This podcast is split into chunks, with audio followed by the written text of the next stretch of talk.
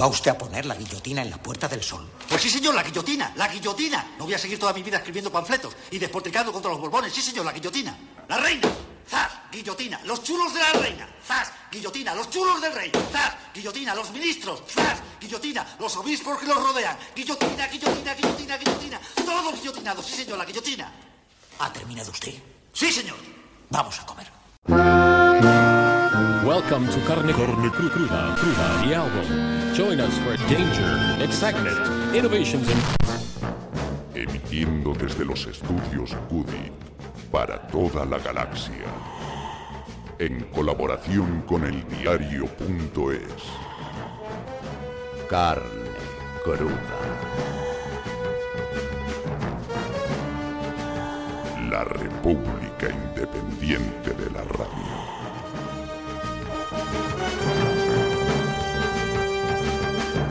Gran Canaria se ha convertido en la tormenta perfecta para la xenofobia. La llegada de migrantes que quedan atrapados en la isla por la deficiente gestión del gobierno canario y el gobierno central, ambos socialistas, unida a los discursos del odio de la ultraderecha y a la crisis sanitaria que golpea al turismo y a las clases desfavorecidas, ha generado un clima de tensión que ha degenerado en violencia física y verbal contra los extranjeros. El polvorín de la pobreza y la desigualdad siempre explota por el mismo lado, por abajo.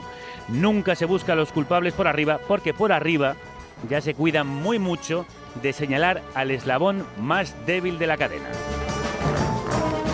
Las manifestaciones xenófobas en los barrios más deprimidos de la isla, que se venían sucediendo desde noviembre, han dado paso también ahora a las patrullas vecinales que salen a la caza del inmigrante y a los grupos de WhatsApp que culpabilizan a los extranjeros de todos los males.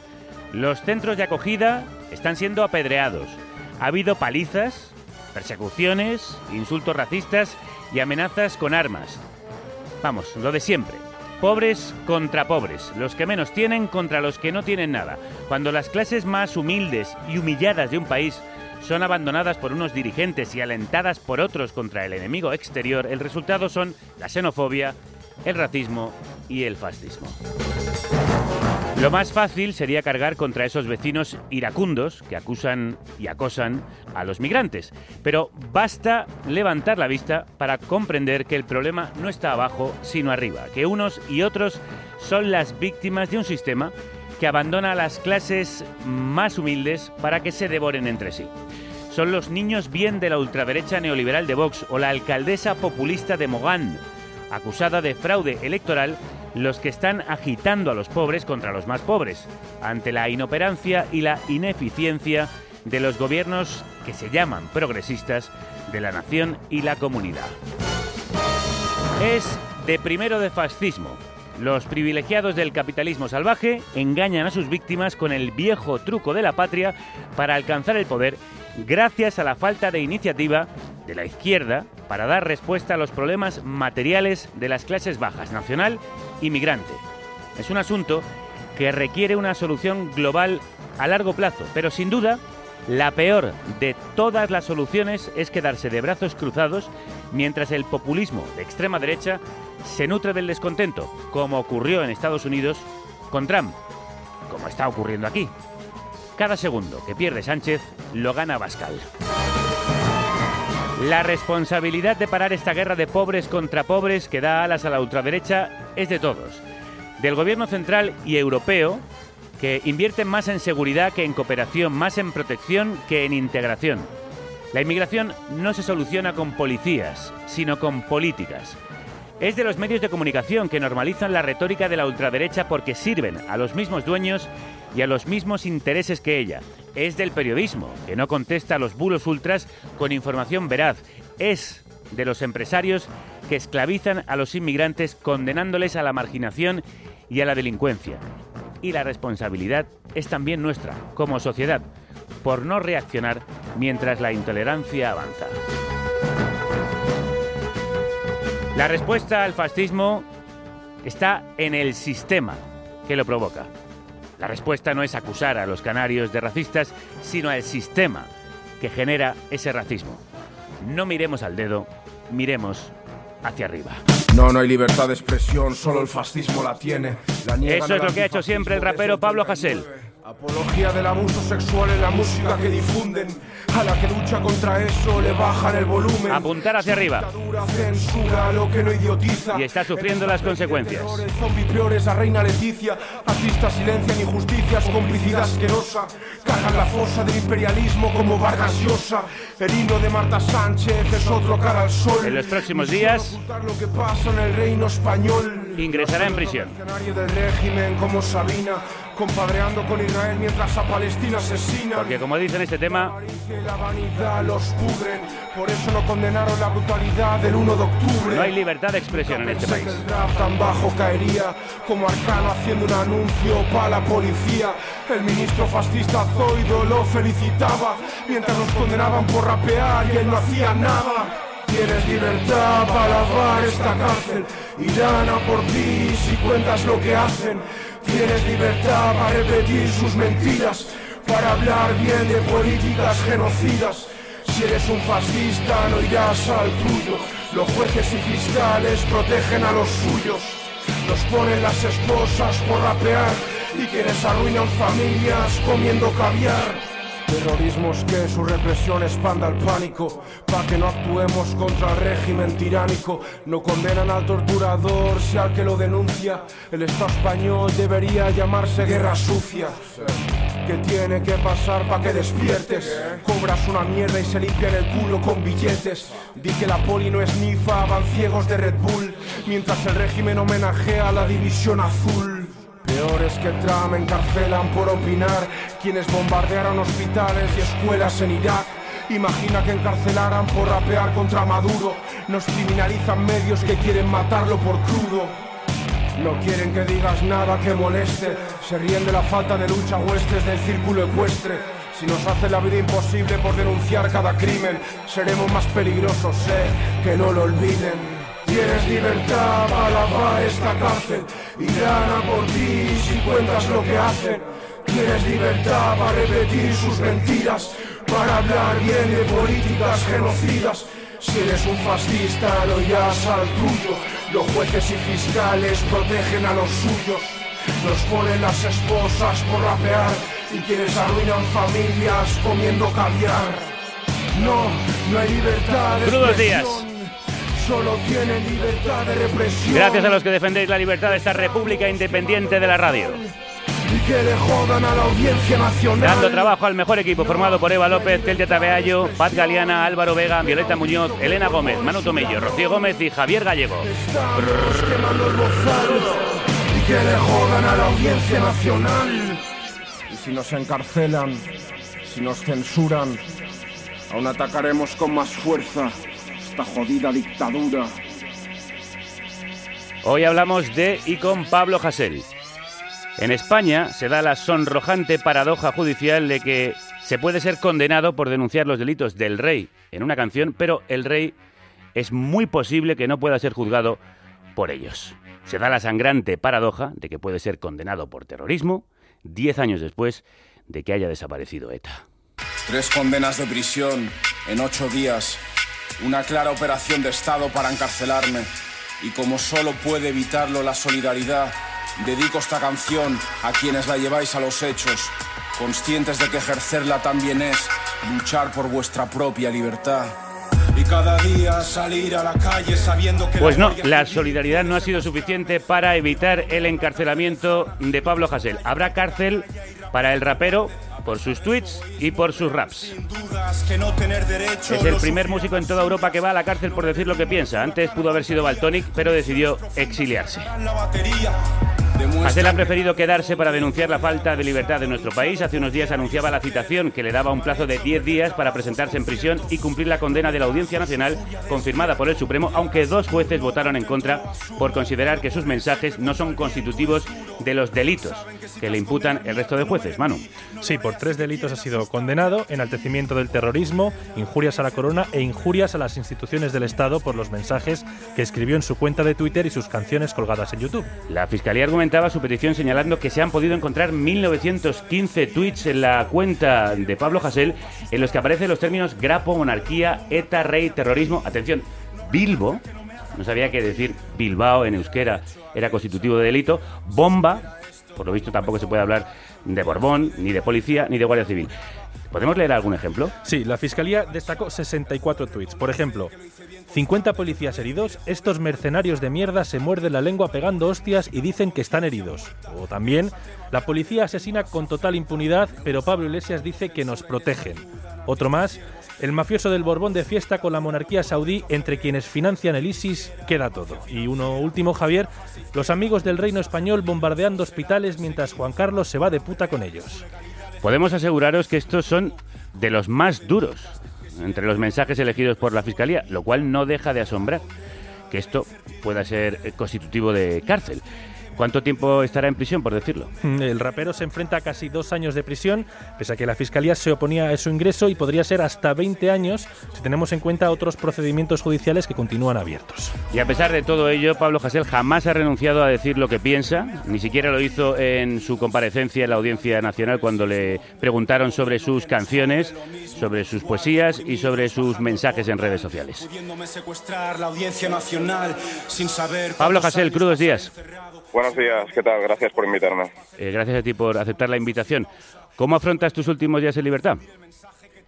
Pues con una mezcla de muchas emociones. Siento mucha rabia, pero también siento tristeza porque, como mencionabas anteriormente, no ha habido la suficiente solidaridad para parar esto y porque me entristece ver cómo suceden estas cosas y cómo también, desgraciadamente, se están normalizando y eso es una victoria del Estado. Eh, esperemos que efímera pero también siento mucho orgullo, mucha fuerza y bueno, pues voy a afrontar esto con la, con la mayor entereza posible y esperando que sirva al menos para que se tome conciencia y para que yo sea el último en ser encarcelado por una cosa así. ¿Temías que esto finalmente sucediera?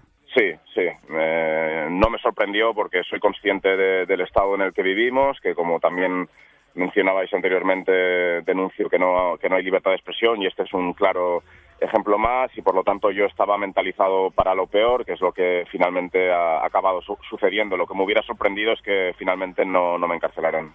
La fiscalía que impulsó el proceso, Pablo, sin embargo, no había pedido tu ingreso en la cárcel, que lo ha decidido el tribunal comunicándotelo a través de un aviso que va sin firmar por los jueces, algo que es bastante irregular. ¿Qué creéis tú y tu abogado? ¿Qué ha pasado ahí? Sí, bueno, de, hecho también uno de los, de los jueces ejercía de forma irregular, como apareció en, numerosos medios también. Eh, ellos a menudo se pasan por el forro hasta su propia legalidad. Eh, lo que creemos, en, parte, es que bueno, dentro del, Estado hay, hay diferentes eh, sectores y que puede haber un sector al que no le interese encarcelarme por ser consciente de, la respuesta que pueda haber, ¿no? de que al final para ellos va a ser peor el remedio que, la enfermedad y que luego pues hay sectores como puede ser eh, la jueza Espejel, ¿no? Eh, los más abiertamente fascistas que, bueno, pues eh, como fascistas que son, van, van a lo bestia y ni siquiera se paran a hacer un análisis de lo que les interesa más a ellos, porque realmente haciendo esto se están se están tirando piedras contra su propio tejado y me están dando la razón a ojos de muchísimas miles de personas, eh, a provocar más, más lucha y solidaridad. Así que, bueno, mm, eh, como digo, los sectores que igual se oponían a mi encarcelamiento no creo que lo hicieran por ser mucho más demócratas, sino más bien haciendo un análisis frío de que no les interesara. Expliquemos que esa jueza a la que acabas de nombrar, Concepción Espejel, también magistrada de la condena de los jóvenes de Alchazu, Está casada con un coronel de la Guardia Civil, eh, ha sido condecorada por el cuerpo y es conocida su amistad con Dolores de Cospedal y con el Partido Popular, razones por las cuales se la ha intentado recusar en varios juicios por parcialidad. ¿Crees que en tu caso ha sido muy parcial?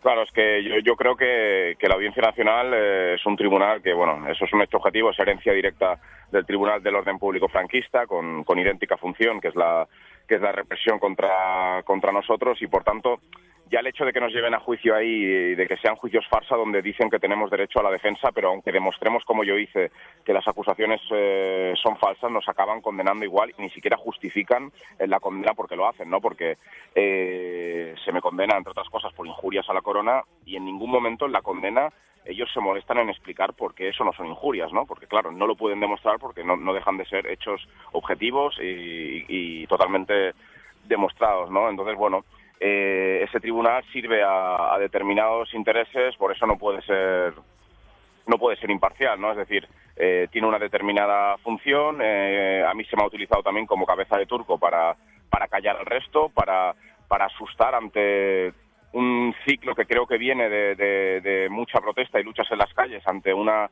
miseria cada vez más generalizada y bueno pues tratan de imponer el terror para frenar toda esa protesta y esa lucha así que bueno eh, creo que desde, desde el desde que se inicia la investigación contra mí hasta que me, juzgan en, el tribunal, eh, bueno, eh, ya estaba la, la, condena ya estaba redactada, por así decirlo. Pablo, ¿por qué dices que no han podido demostrar tu culpabilidad o lo que mm, aquello de lo que te acusaban?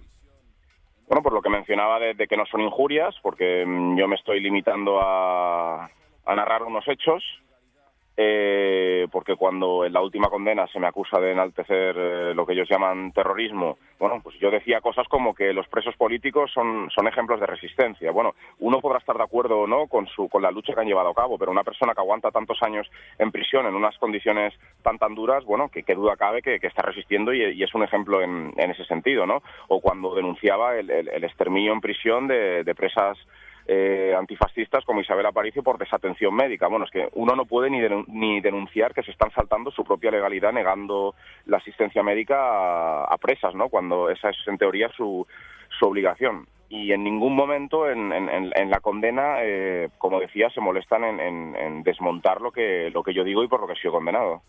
En por tu referencia a grupos eh, como los Grapo, por eso, grupos como estos, como Grapo, Terrayura o, sí. o, ETA, se te acusa de enaltecer el terrorismo. ¿Crees que tus mensajes promueven el uso de la lucha armada o de la vía terrorista?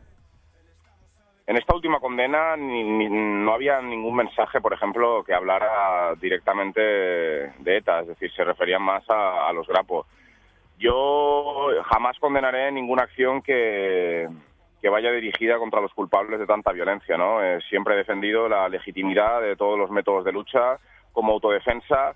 Con ETA, por ejemplo, discrepo en, bueno, en, muchísimas, muchísimas cosas, en, otra, en otras no. Eh, con los grapos he sentido mucha más eh, cercanía, pero vamos, es que eh, es, es es brutal que, que, se nos quiera impedir el, el, poder. O sea, uno tiene que tener la libertad para decir si está de acuerdo con una cosa o no, o, la libertad para sentir, ¿no? Cuando nos, nos, quieren obligar a sentir pena ante determinadas acciones, pues, pues es que cuando un Estado te quiere controlar hasta las emociones, o sea, ¿cómo podemos hablar en términos eh, mínimamente democráticos?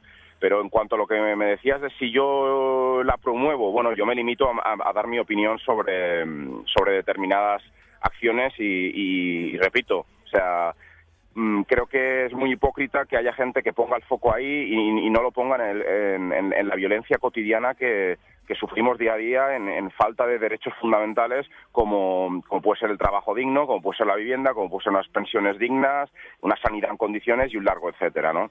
Y bueno, y antes de que yo entrara en el, en el programa estabas hablando de, de toda esa violencia racista, ¿no? Que, que bueno que es amparada por el Estado y que, y que además bueno se permite que esos discursos de odio contra inmigrantes, contra homosexuales y contra otros eh, colectivos oprimidos, vulnerables, para eso sí que hay libertad de expresión, pero sin embargo quienes defendemos pues que todas, todos esos colectivos tengan derechos dignos garantizados, pues a nosotros se nos persigue, ¿no?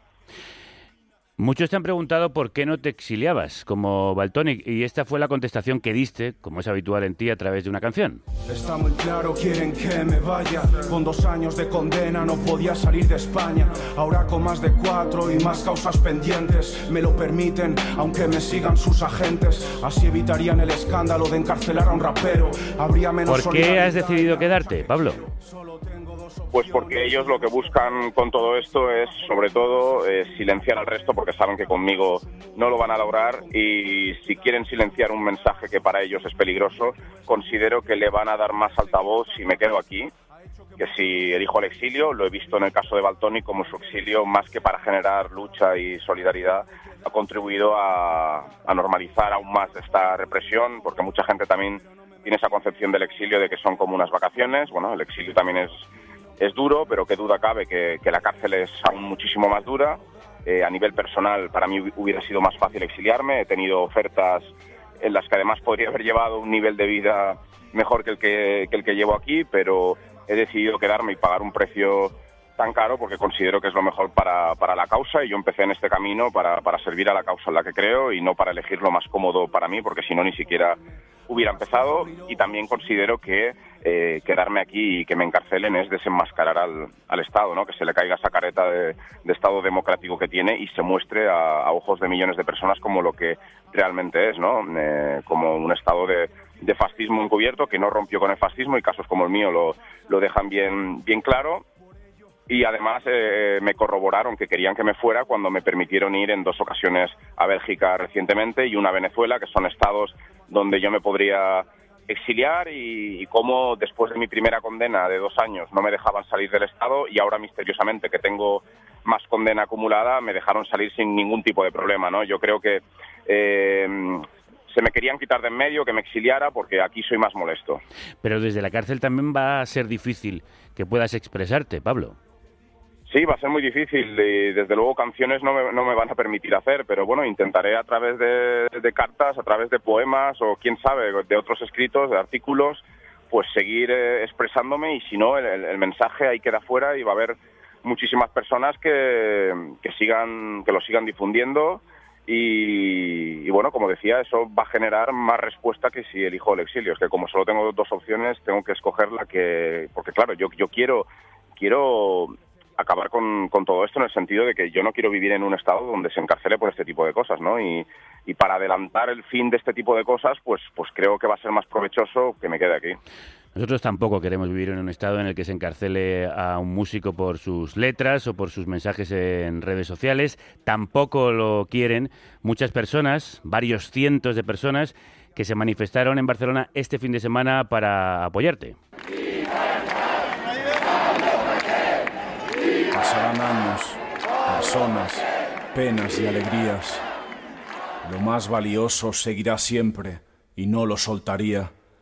Pasará tanta decepción propia y ajena, pero el vacío de la memoria empuja al camino que llena. No habrá problema que no resuelva el sentido de lo que persigo con más velocidad si los pies están heridos. Costó llegar hasta aquí, me costará más lo que falta pero el cielo no queda tan lejos, con la cabeza alta. Si el vértigo permite hacer balance, recopilar elecciones. Hasta y otra persona que ha sufrido en sus carnes al sistema judicial español también le escribió a Pablo Hassel hace unos días la siguiente carta. Es Alfon. Hola Pablo. Hace años era yo quien recibía tus palabras a través de una carta. Entonces ocupaba esa trinchera a la que hoy te quieren enviar los mismos bastardos que dictaron mil y unas sentencias y condenas contra los antifascistas de este país. Guerras internas. Guerras internas. En esa trinchera necesitarás la misma munición que tú me brindaste en tus cartas. La solidaridad Una solidaridad que, sin embargo, repites, Pablo, dices que no ha sido suficiente, que ha faltado. Sobre todo más movilización en las calles, que bueno, que haya más presión a todos los niveles. Eh, por ejemplo, eh, dentro de esa tristeza de la que hablaba, bueno, ha habido mucha decepción en, en el sentido de que, de que, en el mundo artístico, bueno, pues ha faltado que, que haya más artistas que, que se mojen contra esto eh, pero bueno, hay mucho individualismo, hay también mucho miedo, porque yo lo sé de primera mano, te cierran muchas puertas y te mojas con, con según qué cosas. Y bueno, yo creo que esta es una batalla que si hubiera habido más solidaridad mmm, se hubiera podido ganar, porque creo que, el Estado entonces sí que se lo hubiera pensado dos veces. Pero bueno, aún, aún se está a tiempo, seguramente no se puede evitar que me encarcelen, pero bueno, al menos si yo tengo que cumplir toda la condena porque no se conquista mi libertad, al menos con los siguientes que vengan, porque si no hacemos algo, qué duda cabe que van a venir muchísimos más, eh, al menos con los siguientes se lo van a pensar dos veces. ¿Crees que existe alguna mínima posibilidad de que finalmente no ingreses en prisión? A ver, imposible no es. Eh, va a ser muy difícil porque quedan pocos días, pero sí que yo creo que sí que existe. De todas formas, yo me mentalizo para, para afrontar la condena desde, desde, el principio al fin, porque yo no me voy a arrepentir de nada y por tanto no me van a cortar la condena. Me, me voy a preparar también para lo peor y si luego se conquista la libertad, pues bienvenida sea. A otros a los que señalas directamente en tu condena y en tu prisión, en tu entrada en prisión, es a los políticos, no solo a la ultraderecha y el fascismo, de los que hablas en tus canciones, también señalas a los partidos de izquierdas. Para nosotros esta condena no debería de existir. Para nosotros eh, es una condena más, que es una demostración más de que la libertad de expresión en este país está asfixiada desde que se aprobó la ley Mordaza. Que no hay nada sin cloacas caras. Podemos ha expresado públicamente contra tu condena. Escuchábamos a Isa Serra, diputada en Madrid, y Pablo Iglesias, el vicepresidente, en Twitter ha dicho que no deberías ir a la cárcel. Sin embargo, eh, tú has dicho que tanto Unidas Podemos como el PSOE, el gobierno, tienen responsabilidad en tu ingreso en prisión e incluso a Iglesias le llamaste farsante y culpable. Pablo, no das cuartel a nadie. Sí, lo que lo hacen con la boca pequeña, luego están diciendo que a nosotros nos han condenado con la ley Mordaza. Eso no es así. Ellos, ellos saben que no es así. Es decir, se utilizaba mucho esto para desgastar al PP cuando estaba en el gobierno. Hemos visto como ni siquiera han derogado la ley Mordaza, no solo eso, sino que la han ampliado con la conocida como ley Mordaza digital. A nosotros nos condenan con el código penal. A los 15 raperos que hemos sido condenados a prisión se nos aplica el código penal. ¿Por qué no dicen eso? ¿Por qué están diciendo que es por la ley Mordaza que ni siquiera han derogado? porque luego Pablo Iglesias en su tuit tiene que decir que esto es una democracia, cuando evidentemente si suceden estas cosas no lo es, porque tiene que decir que hay otros mecanismos para condenarnos. No, es que nosotros no merecemos ninguna condena, sea a, nivel, a niveles de multa u otros, no merecemos condena alguna por, por contar este tipo de cosas. O cuando también dice que esos mecanismos sirven para proteger el honor. ¿El honor de quién? ¿Del rey emérito? ¿Qué honor merece, no? Para proteger su integridad. ¿Qué integridad tiene eh, este tipo de, de gentuza, no?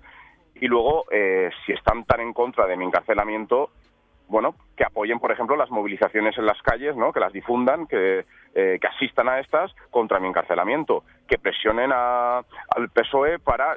Yo no voy a pedir un indulto porque implicaría tener que arrepentirme o demás, pero el, gobierno, si quiere, sí que puede sí que puede indultarme sin que yo lo tenga que pedir porque no lo pienso hacer, ¿no? Y así con otras cosas. Eh, Pedro Sánchez, cuando estaba en la oposición, puso un tuit eh, ante el encarcelamiento de Baltonic en el que dijo que no es propio de una democracia encarcelar a, raperos, ¿no? Porque ahora está tan está tan callado? porque no ha hecho nada desde que está en la presidencia para que Baltonic pueda volver aquí? ¿Por qué no están moviendo un dedo para que no se me encarcele? Y así podríamos poner eh, incontables ejemplos. Eh, Pablo Iglesias también dejó tirado a Baltonic sin solidaridad cuando le condenaron por la canción contra el Borbón que él mismo le había encargado para su programa La Tuerca, ¿no? Es decir, podría seguir mucho rato eh, poniendo ejemplos. Eh, las palabras eh, de poco sirven si no van acompañadas de hechos. Has citado, y es bueno recordarlo, que sois 15 los raperos condenados a penas de prisión por vuestras letras o vuestras opiniones. Además de Hassel y Baltonic, están los 13 raperos de la insurgencia. Vamos a analizar la sentencia que condena a Pablo Hassel con juristas, activistas y periodistas. Por una buena idea se pelea heavy, como la enfarlopada que lleva Andrea Levy. Soy el molotov que los pilla por sorpresa. Mi empresa, joder, empresas burguesas que estresan. Ampliamos este análisis con otras voces a las que ha consultado Manu Tomillo. Crudos días, Javier. La sentencia contra Pablo Hasél supone una novedad en nuestro país y también en los de nuestro entorno y por eso hemos querido conocer más lo que supone esta sentencia.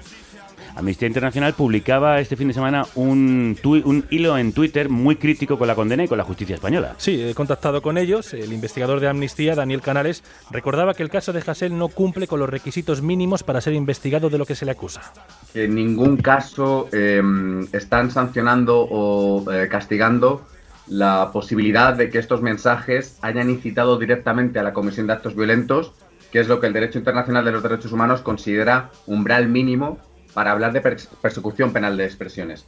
Y en el caso de Pablo, los tres eh, tipos penales que se han aplicado no contemplan en absoluto eso. Y de hecho ya ha habido eh, tribunales internacionales regionales de derechos humanos como Estrasburgo que ha dado un tirón de orejas a España por esto. En la misma línea opina Daniela Melán de Red Jurídica, Cooperativa de Abogados y Abogadas por la Transformación Social. Desde el año 2017 tenemos una directiva europea de lucha contra el terrorismo que lo que nos dice es que se tienen que castigar las expresiones que inciten directamente a la comisión de atentados terroristas. Expresiones puramente enaltecedoras que dan una opinión, que dicen yo opino que esta persona ha hecho esto bien o estoy a favor de determinada organización o estoy a favor de determinadas ideas, no puede ser punible.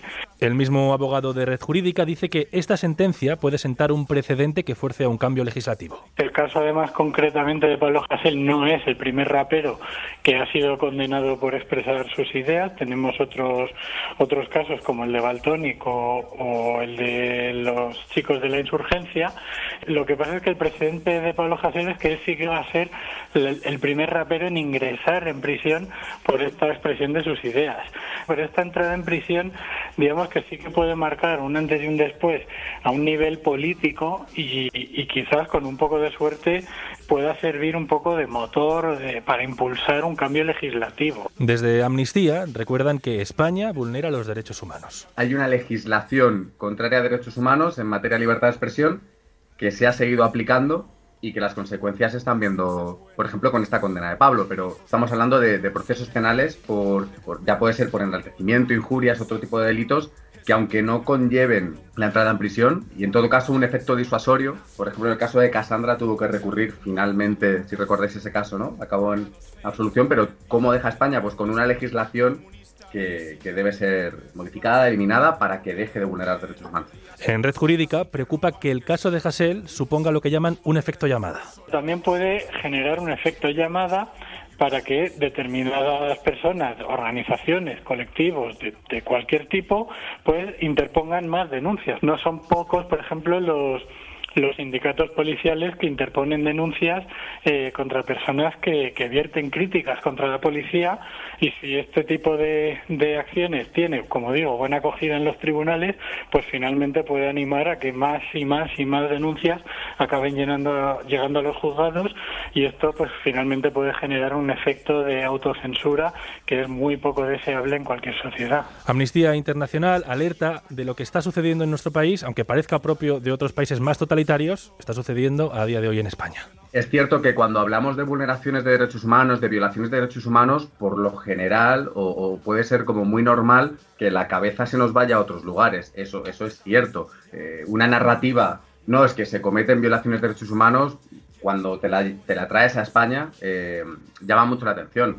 Cuando haces esas afirmaciones categóricas, es cierto que te sueles ir a, otros, a otros lugares, ¿no? Pero, pero no, no, eh, está pasando aquí. Está pasando aquí y es muy preocupante. Manu Tomillo, muchísimas gracias. Por eso estamos. Todos presumen de valientes, luego delante del juez asienten. Nosotros no retrocedemos, no, no han conseguido ponernos frenos. Pues delante de un juez nos hemos querido poner para desarrollar estas cuestiones jurídicas. Hemos invitado a Joaquín Urías, profesor de Derecho Constitucional y exletrado del Tribunal Constitucional. Joaquín, crudos días. Hola, buenos días, ¿qué tal? ¿Qué opina usted de la condena? ¿Cree que se acorde con el espíritu de la Constitución? Mm, no, en absoluto. La, condena en verdad se produce o se centra en tres delitos. A Pablo lo condenan pues, por un delito de injurias a la corona, por un delito de injurias contra la policía, instituciones de Estado y por uno de apología del terrorismo de enaltecimiento se llama ahora.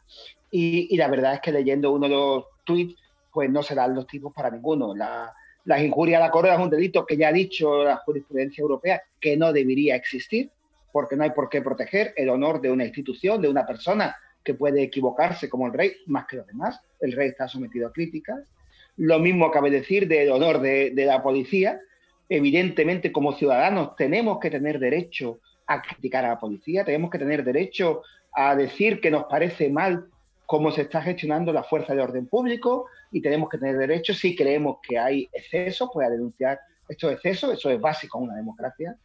Y en cuanto a enaltecimiento del terrorismo, uno lee los tweets específicos por los que lo han condenado y en verdad en ningún momento hay un llamamiento a, que nadie tome las armas. Lo que expresa Pablo Hassel, pues su, su, que él se adhiere personalmente o que él apoya personalmente a algunas personas lo cual es legítimo. Dice el Tribunal Constitucional que el manifestar que uno sigue determinadas ideas nunca puede ser delito.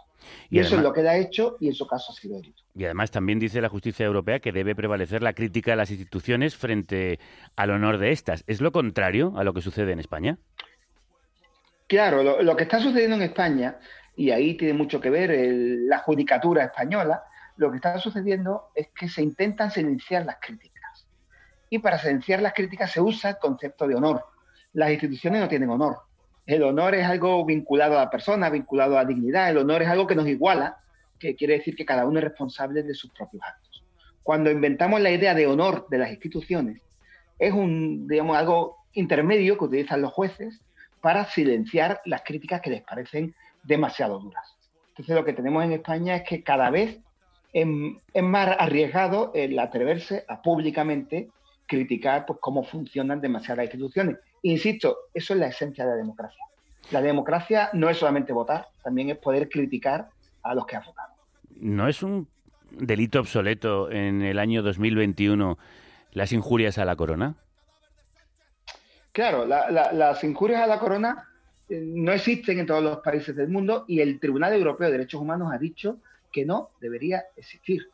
Eh, se considera el problema no es solamente la injuria a la corona. Si yo insulto al ciudadano Juan Carlos de Borbón o Felipe de Borbón, él personalmente debería tener derecho, y es lógico, a bueno, poner una demanda contra mí y a denunciar que yo lo he insultado, que yo lo he Pero que el Estado diga que protege el honor de estas personas y al protegerlo lo que hace es, digamos, perseguir las críticas que le parezcan excesivas, excesiva, al final lo que crea es una zona de impunidad. Tenemos instituciones del Estado frente a las que como ciudadanos no podemos expresar nuestro desacuerdo.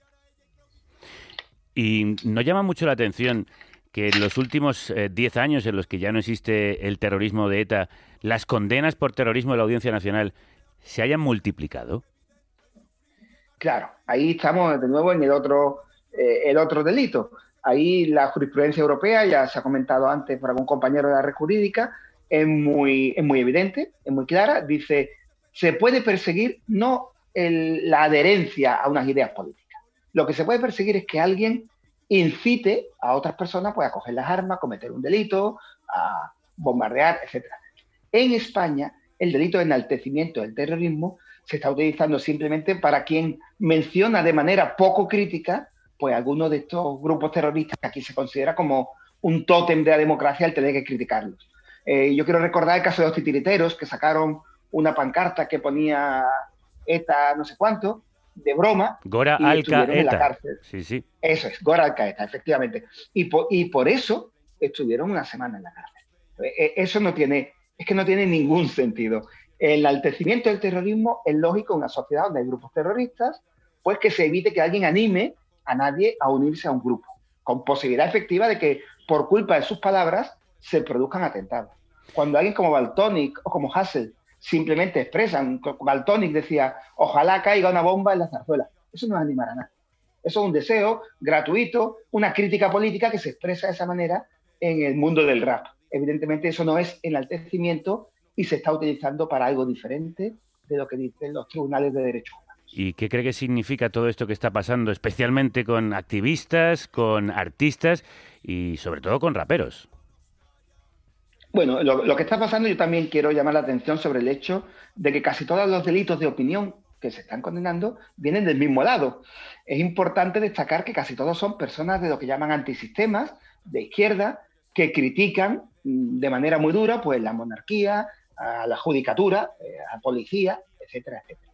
Lo que está pasando es que tenemos realmente, eh, no se puede obviar el tema ya, tenemos un poder judicial que no es respetuoso de los derechos fundamentales, con excepciones. ¿eh? Hay jueces buenísimos en España, pero tenemos muchos jueces que no son conscientes del papel de los derechos humanos en una democracia y que con esa tradición, un poco que viene de hace más de 40 años, siguen anteponiendo las instituciones, el prestigio, el que nadie diga nada malo de las instituciones, a un derecho fundamental tan esencial como es el derecho de crítica. Y ellos siempre lo ven del bando contrario. Entonces, cuando alguien del bando contrario expresa una crítica muy fuerte, en España se puede arriesgar a acabar en la cárcel y eso, sinceramente, eh, como decíais vosotros al principio, mm, nadie quiere vivir, nadie en su sano juicio quiere vivir en un país en el que determinadas críticas no se puedan decir en público. Señor Urias, ¿y esto cómo se soluciona? ¿Cambiando el código penal? Cambiar el Código Penal, no, a mi modo de ver, no sería la mejor solución, porque las leyes son interpretables. Quiero decir que por mucho que cambie el Código Penal, mm, se demostró con el caso también del juicio del proceso, donde no hay un delito, se lo inventa un tribunal si necesita meter a alguien en la cárcel y, al final lo reinterpreta. Lo que hace falta, eh, creo, en mi opinión, cambiar la judicatura, cambiar el acceso a la judicatura, cambiar la formación de los jueces. Los jueces españoles tienen poca formación en derechos fundamentales, saben mucho de derecho, pero muy poco de derechos humanos, de derechos fundamentales, y tenemos que modernizar la judicatura y tener unos jueces pues más democráticos. Así se lo repite, de hecho, en una y otra sentencia el Tribunal de Derechos Humanos de Estrasburgo. Quiero agradecerle a Joaquín Urías, profesor de Derecho Constitucional, ex letrado del Tribunal Constitucional, que haya estado una vez más con nosotros. Un abrazo. Un saludo fuerte, Javier. Buenos días. Buenos días. Madres desesperadas, tortura, la miseria. y para sumar una última perspectiva sobre las libertades civiles y las, los derechos que podemos perder con el encarcelamiento de Pablo Hasél, hemos invitado a Virginia Pérez Alonso, presidenta de la Plataforma en Defensa de la Libertad de Información y directora de Público. Virginia, gracias por la espera. Crudos días. ¿Qué tal, crudos días? ¿Cómo estáis? ¿España vive un retroceso en libertades en los últimos años? Clarísimamente sí. Eh, a ver, la PDLI, la plataforma nace en el año 2014, eh, unos meses antes precisamente de que se aprobaran lo que llamamos el paquete de leyes Mordaza, ¿no? que incluía la Ley de Seguridad Ciudadana y la reforma del Código Penal, en la que precisamente se endurece el delito de enaltecimiento del terrorismo que está llevando a condenas a los raperos de los que estamos hablando.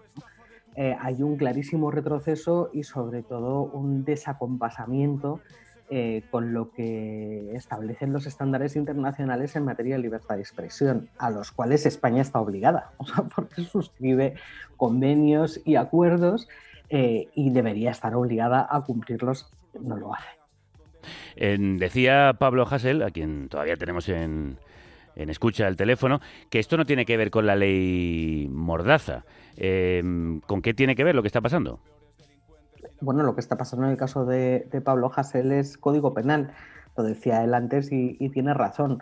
Eh, como os decía, en el año 2015 se metió una modificación en el Código Penal, se hizo la reforma del Código Penal, se endureció el delito de enaltecimiento de terrorismo con una redacción además muy vaga, eh, digamos bastante ambigua, eh, que al final ha terminado convirtiéndose en un coladero. ¿no?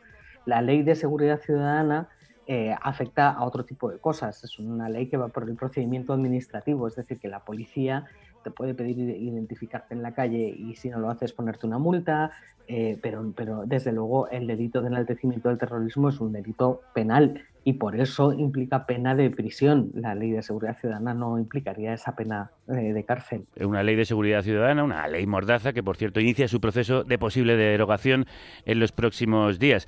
También acusaba Pablo al gobierno de PSOE y Unidas Podemos de tener cierta responsabilidad en casos como este, por lo menos de no haber hecho lo suficiente para evitarlo. ¿Vosotros qué opináis desde la plataforma? Bueno, nosotros desde la plataforma no hacemos valoraciones políticas, como sabéis, nosotros hacemos posicionamientos eh, técnicos y jurídicos, ¿no? Pero en este caso, eh, lo que sí que podemos decir es que, por ejemplo, el, gobierno, después de, que el rey emérito se marchara de España, Eh, vinculó la despenalización del delito de injurias a, la corona con las actuaciones eh, de la Casa Real en ese momento diciendo que bueno que no era el momento de abrir digamos eh, melones de ese tipo ¿no? Eh, en ese sentido, nosotros sí que hicimos en la plataforma un posicionamiento claro y es que eh, la despenalización del delito de injurias a la corona es totalmente independiente de los actos puntuales que pueda cometer la familia real en un momento determinado. ¿no? Eh, es un delito, bueno, ya en mi, en mi opinión es un delito casi eh, medieval. Es que además España eh, se sometió a un análisis y a un estudio por parte de la ONU el año pasado y la ONU dictaminó y pidió expresamente a España que modificara ese delito, el de injurias a la corona. Y España se comprometió a hacerlo y sin embargo pocos días después de la huida del, del rey emérito, el gobierno dijo que eh, no era el momento de abrir ese melón eh, porque no podían cuestionarse las instituciones, digamos. ¿no? O sea que en ese sentido, digamos, que posiblemente el, gobierno no está dando los pasos, eh, bueno, no solo que se esperarían tal vez de un gobierno progresista, sino los que indican los estándares internacionales en materia de libertad de expresión o organismos como la propia ONU o como el Tribunal Europeo de Derechos Humanos. Claro, es que no lo dicen esto un grupo de socialcomunistas, claro, es que lo dicen las organizaciones internacionales. Y si no es este eh, momento en el que se va a encarcelar a un rapero por sus opiniones, el momento de abrir ese melón, pues entonces, ¿cuándo es, Virginia? Claro, efectivamente, es que además ya son demasiados casos, ¿no? En los últimos, bueno, lo habéis estado comentando, ¿no? Están eh, las condenas a la insurgencia, el caso Baltonic, el, caso de Pablo Hasél, pero también hemos pasado por el caso Strawberry, eh, Cassandra, o sea, hemos vivido ya demasiadas eh, situaciones que, que ponen en alerta de que hay una serie de elementos que no están funcionando en esta democracia. Eh, o sea, obviamente todas las democracias son imperfectas, ¿no? Pero al final lo que sí que resulta preocupante es que haya una inacción por parte de quienes pueden legislar a la hora de hacerlo, ¿no? A mí me, parece bastante preocupante, la verdad. A nosotros también, y por eso hemos querido hacer este programa en el que hemos vuelto a invitar a la presidenta de la Plataforma en Defensa de la Libertad de Información y directora de Público, Virginia Pérez Alonso. Un abrazo, compañera. Un abrazo, muchas gracias. Escándalos es lo que hacen y nos llamen vándalos. Escándalos es lo que hacen, como dice Pablo Jasel, a quien eh, le hemos pedido que siga en el teléfono para terminar este recorrido. Pablo, gracias por la paciencia. Queríamos escuchar también otras voces eh, para valorar eh, tu encarcelamiento, que como sabes nos parece muy injusto y lamentable en un país que se quiere llamar democrático. Tú has dicho que no, no te acercarás a prisión, tendrán que ir a buscarte. Sí, porque ante una sentencia tan injusta sería humillante que encima yo fuera a llamar a las puertas de prisión para que me encarcelen, ¿no? Eh, es una cuestión de dignidad, así que van a tener que venir a literalmente secuestrarme. Se da la, podemos decir casi ironía del destino, que ha sido llamado como presidente de una mesa para las próximas elecciones catalanas del 14 de febrero. ¿Te presentarás también? no me hubiera presentado igual porque yo no creo en, esta farsa electoral, ¿no? Pero bueno, se da también la, casualidad, entre comillas, de que las pasadas elecciones generales las pasé también en un cuartel de la Guardia Civil, ¿no? Pablo, ¿tienes miedo de lo que te va a pasar en los próximos días?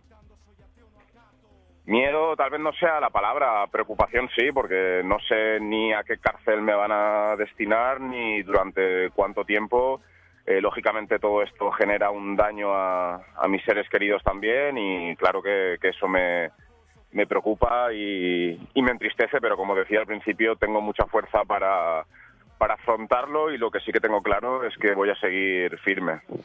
Por esos eh, seres queridos te quería preguntar para terminar, ¿cómo está tu familia, tus allegados, la gente de tu círculo? Bueno, pues están orgullosos de que de bueno de mi lucha y de que y de que la afronte con de esta forma pero claro eh, también están preocupados también están eh, dolidos pero bueno también con ganas de, de pelear pues para que no sucedan eh, este tipo de cosas y el hecho de verme a mí fuerte pues también ayuda ¿Crees que todavía podemos hacer mucho más para evitar que entres en prisión o para conseguir que te saquen pronto?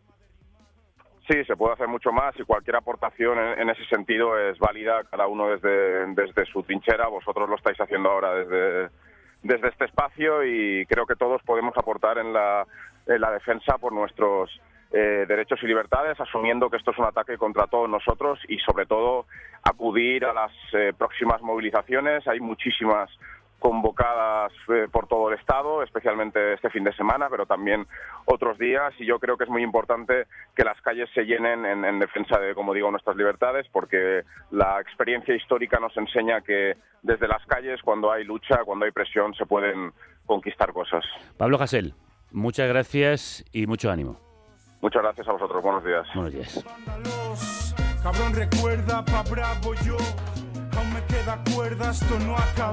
Pues sí que le queda cuerda y se está mostrando bravo pese a las circunstancias. Tenemos la exclusiva sobre qué piensan los Borbones del ingreso en prisión de Pablo Hasél.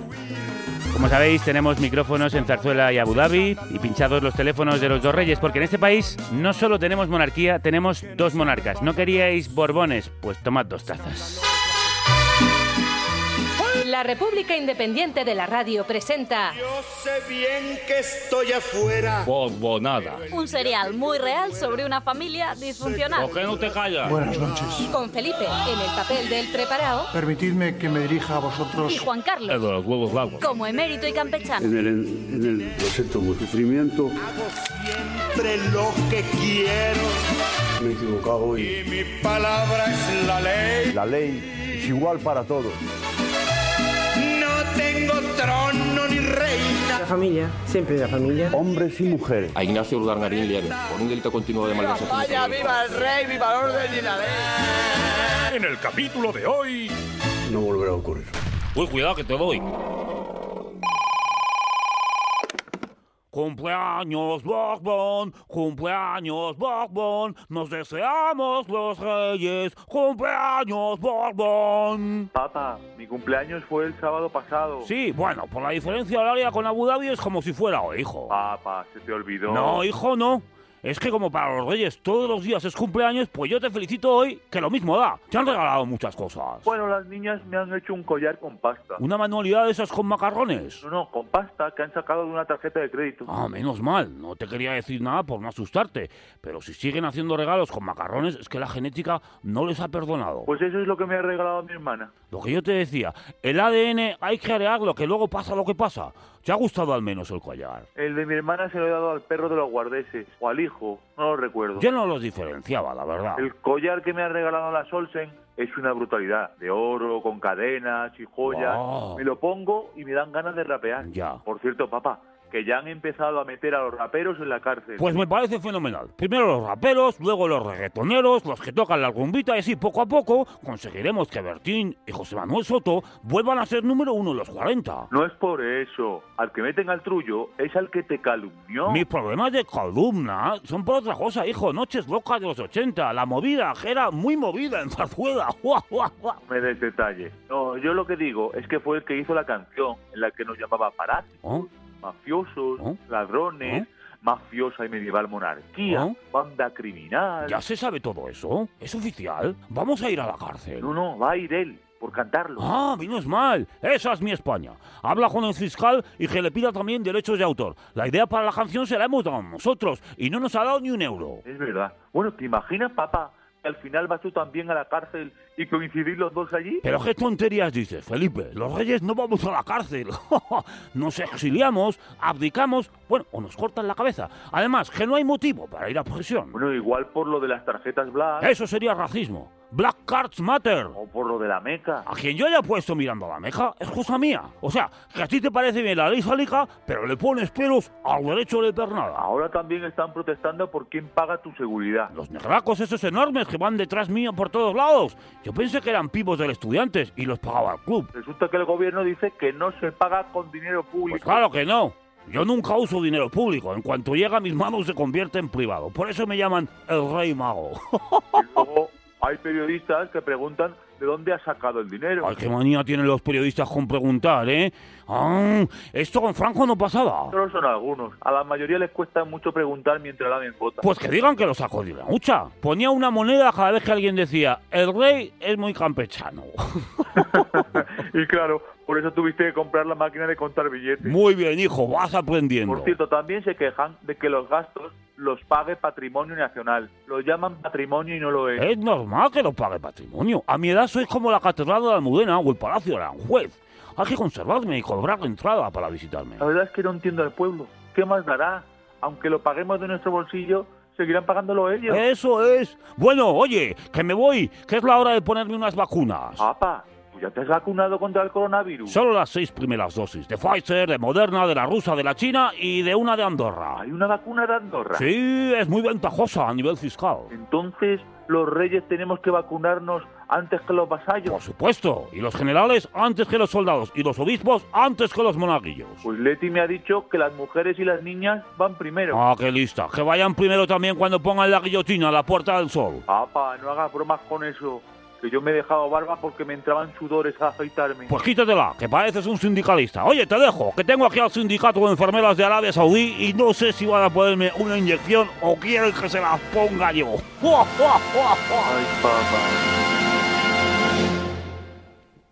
Y de la Casa Real, la menos real de todas las casas españolas, pasamos, para terminar, a casas que parecían irreales y se están haciendo realidad.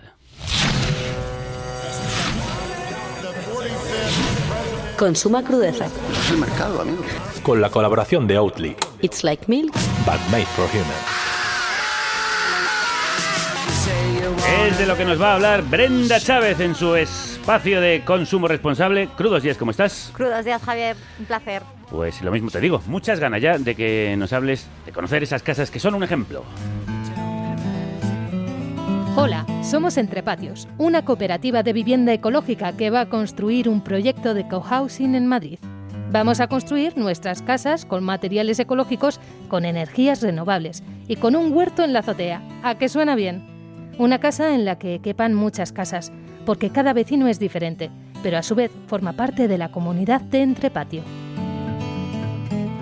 Pues sí que suena muy bien. Pues suena fenomenal, por eso vamos a conocer esta experiencia habitacional muy inspiradora que no especula con la vivienda. Se trata de Las Carolinas, una de las promociones de la cooperativa Entre Patios, donde viven desde hace poco 17 familias, es decir, un total de 33 personas adultas de entre 65 y 33 años y 22 niños y niñas. Y antes de hablar de eso, de las Carolinas, recordemos lo que hace unos meses tratamos en el programa Ocupación Falsa Alarma sobre el problema del modelo inmobiliario en España, como nos contaba Javier Gil. En España el modelo ha sido básicamente un modelo especulativo, construir, eh, introducir solo en el mercado, recalificar un modelo que ha dejado mucho dinero para partidos políticos y, la gente que estaba en el gobierno a nivel municipal y autonómico y básicamente el acceso a una vivienda era a través de la propiedad. Se ha inundado la sociedad de crédito, se ha facilitado el crédito a las familias, se ha dado más crédito del que había que dar y por lo tanto el resto de alternativas habitacionales como el alquiler no era digno, ¿no? Era el otro modelo. Ese modelo entra en crisis en 2008 y por lo tanto nos enfrentamos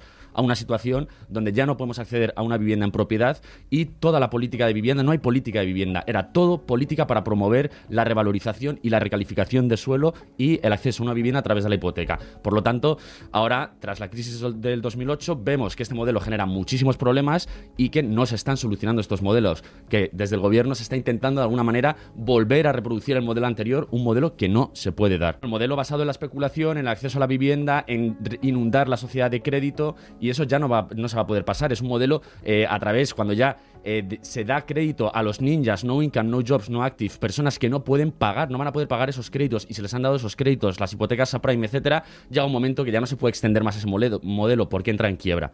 Entonces ahora nos enfrentamos, todavía se está intentando salir de alguna manera a la vez que vemos que se intenta lanzar otra vez. La propuesta de los bancos, liderado por Ana Botín, ha sido nueva hipoteca asociadas, nueva burbuja asociadas a la hipoteca de gente joven, pero avaladas por el Estado, que el Estado sea el avalista de la población para acceder a una hipoteca en propiedad. Nosotros decimos que no, que necesitamos otro modelo, una política de vivienda que se base en regular el precio de los alquileres, movilizar las viviendas vacías, las 3 millones y medio de viviendas vacías de las que hablabais, en ampliar el parque de vivienda público, en que puedan ejercerse el derecho de tanto y retracto, es decir, que cuando un banco va a vender un paquete de mil viviendas, una cartera de mil viviendas a un fondo buitre por precios muy por debajo del mercado, que la administración pueda actuar e intervenir y comprar por ese mismo precio esas viviendas para ampliar el parque de vivienda público, o que las viviendas que ya hemos pagado en manos de la Sareb, de Bankia, etcétera, se utilicen para de manera inmediata ampliar el parque de vivienda público. Es decir, tenemos el parque de vivienda público más bajo de Europa, como habéis dicho, pero en cambio ya hemos financiado muchísimas viviendas,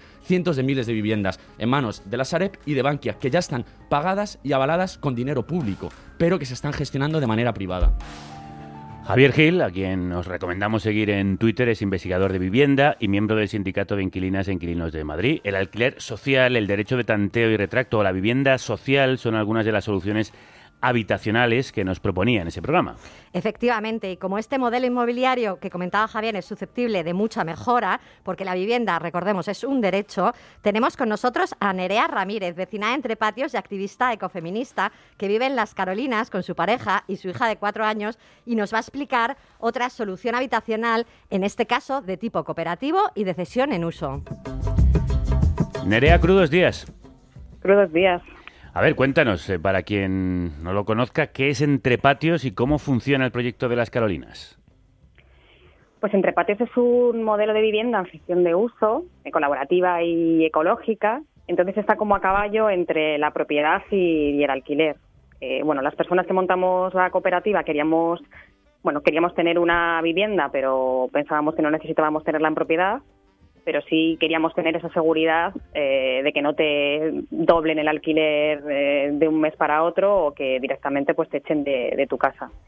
Entonces, bueno, con el modelo de cesión de uso, eh, toda la cooperativa es la propietaria del edificio, en este caso de nuestro edificio en Las Carolinas, y, y cada, y cada vivienda pues paga una cuota, como una especie de alquiler, eh, pero tienes derecho a vivir, ¿no? Tienes esa cesión de uso pues hasta, hasta que quieras, ¿no? Por, por los años que quieras y, y esa cooperativa la que, bueno, la que decide eh, y, la, y la propietaria al final de- de- del edificio. Ese precio se mantiene más o menos fijo durante los años. Claro, ese, ese precio se mantiene eh, fijo. Pues en las Carolinas nosotras tenemos un bueno, pues un precio que no está mal. Nos hubiese gustado que fuese menor, pero bueno, tenemos que, que pagar la hipoteca que hemos tenido que pedir para, para construir el edificio. Y, y, es- y claro, cuando terminemos de pagar la hipoteca, que será como dentro de unos cuantos años, de 30 o así, o unos poquitos menos, pues ya sí que podremos tener un- una cuota, pues una cuota de acceso a la vivienda como mucho más baja. Nerea, estabas hablando de la cuota que, que pagáis, ¿no? Y en vuestras viviendas, eh, que tienen entre 90 y 70 metros cuadrados, las familias pagáis entre unos 550 y 700 euros al mes más los gastos. Es decir, que una casa de 70 metros cuadrados sale por unos 800 euros al mes. En Madrid. En Madrid, pero tenéis unas calidades ecológicas y, y, ¿no? y, y toda una cosa que nos vas a explicar. Está claro que merece la pena estos procesos de autogestión que llevan mucho tiempo, pero que realmente merece la pena. O sea, ¿cómo lo habéis hecho y cómo puede hacerlo a más personas? Claro, merece la pena por, bueno, por muchísimas cosas, sobre todo por la parte más social y la parte también de impacto ambiental, pero es que además cuando nos hemos puesto a echar números, eh, bueno, pues hemos visto que, que también eh, que también sale a cuenta, ¿no? Eh, cuando vemos el precio del metro cuadrado que nos ha salido por el que nos ha salido nuestro edificio, pues nos hemos dado cuenta comparándolo con el metro cuadrado de los alrededores que teníamos un precio más bajo y eso con unos materiales de construcción de, de buenísima calidad que hacen que en mi casa pues haya puesto la calefacción, sin exageraros, un día o dos durante la, la- la nevada de, de- de Filomena. O sea, no, no había puesto antes la calefacción. Entonces tenemos unas calidades, bueno, como muy, muy grandes y eso, bueno, pues ha sido posible gracias a que lo hemos hecho todo entre nosotras, ¿no? Como que somos nuestra propia promotora, hemos buscado a la constructora, hemos diseñado nuestras casas junto a un equipo de arquitectura, pero hemos estado, bueno, pues decidiendo qué materiales, decidiendo cómo las queríamos hacer y, y eso, claro, pues evidentemente saca a intermediarios y a especuladores de todo el proceso y hace que puedas tener un acceso a la vivienda pues con un precio mucho más razonable. No es un proceso corto, como has antes mencionado. ¿Cómo es esa búsqueda de suelo, de financiación? ¿Cómo se hace para reunir a todas las familias que al final forman parte de todo el proyecto? Que no es fácil sacarlo adelante en urbes como Madrid o Barcelona. Sí, sobre todo en Madrid. En Barcelona hay más ejemplos de, hay ya más cooperativas puestas en marcha, sí. Y, bueno, el ayuntamiento está desde hace tiempo cediendo, cediendo solares eh, para este tipo de, viviendas. En Madrid eso no ocurre. Entonces, bueno, pues nosotras llevamos, bueno, algunas personas llevaban casi, han estado pues unos 10 años eh, con asambleas mensuales, a veces quincenales, eh, encontramos varios suelos. eh, en el último momento, bueno, pues al final es entrar en el mercado, ¿no? En el mercado de los suelos, en el último momento, pues, pues no podíamos acceder a ellos hasta que por fin encontramos un suelo que, que fuimos capaces de comprar y, y, y nada, lo compramos en diciembre del 2016, creo recordar, y, y dos años, y desde entonces, pues toda, bueno, toda la tarea de, de encontrar constructora, de construcción, los retrasos provocados sobre todo por la pandemia, Sí. y, y aquí estamos. ¿Desde hace cuánto? Pues nos mudamos a finales, bueno, prácticamente en diciembre, a finales de noviembre. ¿Y contentas con el resultado, con cómo estáis viviendo, con cómo os adaptáis? Sí, bueno, eh, ha superado todas nuestras expectativas. La verdad, teníamos expectativas muy altas, pero pero sí, estamos, es una pasada. Eh, nuestro edi- edificio tiene un- es una corrala, entonces, bueno, simplemente el hecho de, de ver, de ver a, tus vecinas y a tus vecinos pasear por la corrala, poder salir a saludar los críos y las crías, bueno, pues no, mi hija directamente dice que no quiere dormir, no se quiere perder nada. Entonces, bueno, sí, o sea, una experiencia, vamos, realmente Vale, pues- Pues cuéntanos efectivamente cómo se organiza colectivamente porque compartís eh, lavadoras, espacios comunes, tenéis un grupo de consumo, eh, ha habido ayuda entre familias para afrontar el coronavirus y hacéis estas asambleas de niños que no se quiere perder tu hija. Tenemos como una asamblea, bueno, hemos estado como mucho tiempo con asambleas semanales, ahora las tenemos un poco más espaciadas, más espaciadas y tenemos, bueno, pues nos organizamos con un montón de grupos o de comisiones de trabajo, pues la de jardines, la de garaje, la de bicis, bueno, pues de todos los temas que os podéis imaginar, hay un grupo de trabajo y así nos vamos organizando. Todavía tenemos mucho eh, trabajo para organizarnos bien, aunque veníamos de muchísima experiencia, pero bueno, ahora pues estar aquí también conlleva cambios. Tenemos un grupo de COVID que se encarga de cada vez que alguien que está en cuarentena, pues ver qué necesita. Y bueno, pues tenemos también la asamblea de niños, de niñas. Tenemos dos espacios comunes.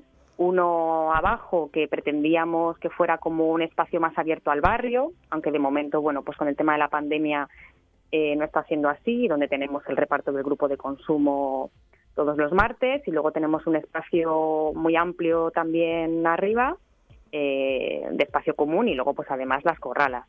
Compartimos lavadoras, que eran bueno pues lavadoras que tenían algunas de las personas ya en sus casas previas. Echamos cuentas y nos dimos cuenta de que con tres lavadoras era más que suficiente y, y efectivamente así lo estamos haciendo. Y, Y Nerea, cuéntanos cómo, cómo son esos planes de futuro, porque ahora lo siguiente es un huerto en la terraza, a hacer más relaciones con, con el barrio. Cuéntanos un poco cómo, cómo os imagináis este, este futuro próximo.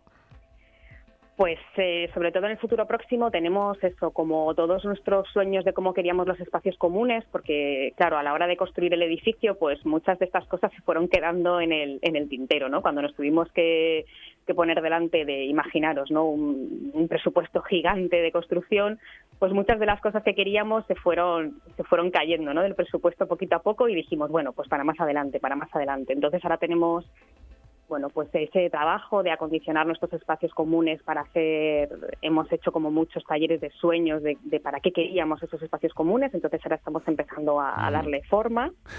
Y, y bueno, pues también juntándonos un poco con asociaciones del barrio para, bueno, como para, para ver dónde podemos echar una mano y cómo podemos eso, estar, no éramos personas que viviésemos eh, en Usera, aunque sí que llevaban nuestros hijos viniendo desde hace tiempo a coles aquí viendo un poco que en el futuro cercano íbamos a mudarnos, pero bueno, con esa idea de, querer involucrarnos más en el barrio. Pues ha sido un placer escucharte. Yo no sé si cualquiera que nos está oyendo dice, y si yo quiero formar parte de una cooperativa como esta, tengo que buscarme gente como vosotros, podría entrar en Entrepatios, ¿esto qué se hace? Bueno, pues cualquiera se puede montar una cooperativa como esta, bueno, cualquiera que, que tenga tiempo Por y, eso, por y eso. ganas. Pero entre patios tiene, sí, tiene dos promo- tiene una promoción que está empezando justo ahora a construir su edificio en Vallecas y luego tiene otras dos promociones eh, que están a la búsqueda de suelo y de financiación para, bueno, para hacer realidad también su, su proyecto de edificio. Así que nada, cualquiera puede, bueno, puede informarse de cómo funcionamos y, y bueno, y formar parte de, de algo así. Pues claro que sí, muchas ganas de hacerlo después de escuchar a Nerea. Un abrazo muy fuerte. Otro abrazo para vosotros, gracias. Lo mismo te digo, Brenda, Nada, un placer, un abrazo. el placer es nuestro. Ya hemos hablado de las cosas y las casas. Así se llama este tema de Nueva Vulcano. Quienes estuvimos viendo este fin de semana en Madrid, en el Teatro La Latina, en un bolazo que dieron. Un abrazo muy grande a los cuatro. Estuvieron inmensos.